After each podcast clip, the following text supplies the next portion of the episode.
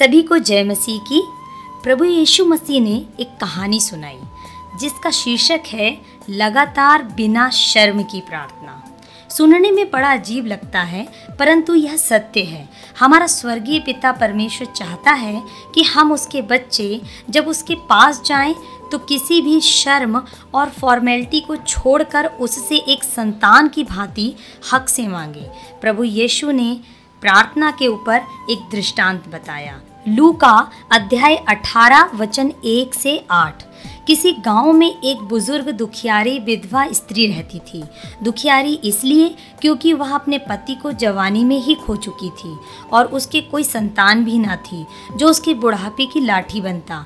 बस इसी बात का फ़ायदा उठाकर गाँव के कुछ असामाजिक तत्वों ने उसकी बची कुची संपत्ति पर जिसके द्वारा उसका जीवन यापन हो रहा था, उससे छीन लिया।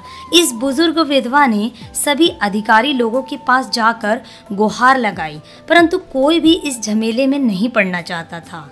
इसलिए कोई भी सहायता के लिए सामने नहीं आया। सच है, अमीर के बहुत मित्र होते हैं, परंतु गरीब का साया भी साथ नहीं देता।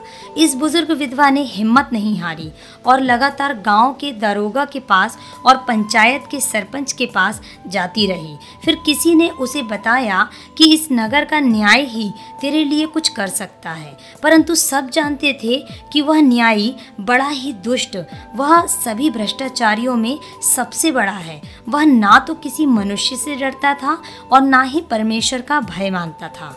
वो बिना पैसे लिए कुछ काम नहीं करता था। यह बात सुनते ही बुज़ुर्ग विधवा को तो जैसे आशा की किरण नज़र आने लगी। वह उसी समय सारा काम छोड़कर उस न्याय के पास भागी। जैसे ही वह न्याय के न्यायालय पहुँची, उसे किसी ने मिलने ही नहीं दिया। सबने समझाया, देखो माता जी कोई फ़ायदा नहीं है उनसे मिलने का। वो केवल पैसे वालों से ही मिलता है। परंतु बुज़ुर्ग विधवा ने तो जैसे ठान ही लिया था उससे मिलने का।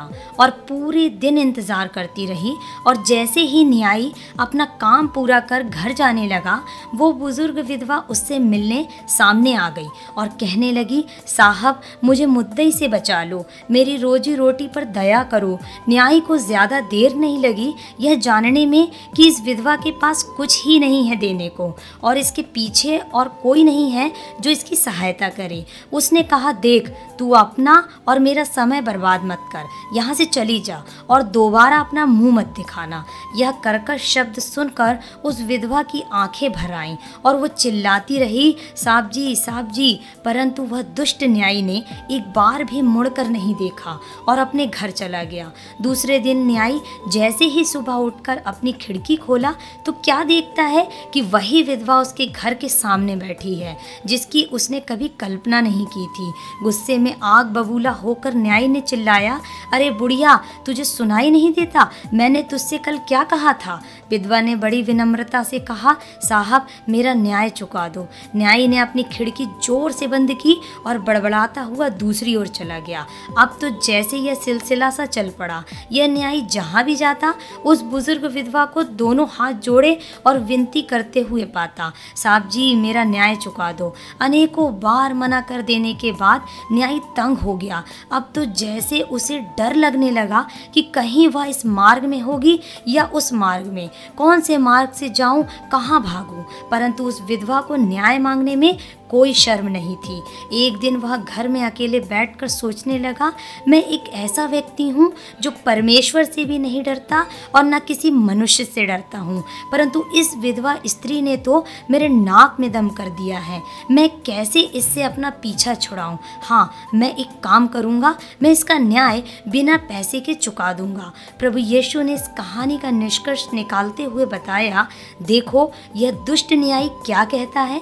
जब विधवा के द्वारा बार बार बिना शर्म के मांगने से, विनती करने से यह दुष्ट न्यायी का मन भी पिघल गया और वह उसका न्याय चुका दिया तो क्या तुम जो परमेश्वर की संतान हो, अपने पिता से लगातार दिन रात विनती करते रहते हो, क्या वह नहीं सुनेगा? क्या वह देर करेगा? दूसरे शब्दों में, क्या वह इस दुष्ट न्याय से भी ज़्यादा बुरा है, जो तुम उससे मांगते रहते हो और वह अनसुनी करेगा? कदापि नहीं। हमारा परमेश्वर तो दयालु है। वह बिल्कुल भी देर नहीं करेगा। वरन वह चाहता है और प्रतिज्ञा करता है मांगो तो तुम्हें दिया जाएगा। तुमने मांगा नहीं, इसलिए पाया नहीं। प्रभु आप सभी को बहुत आशीष दे।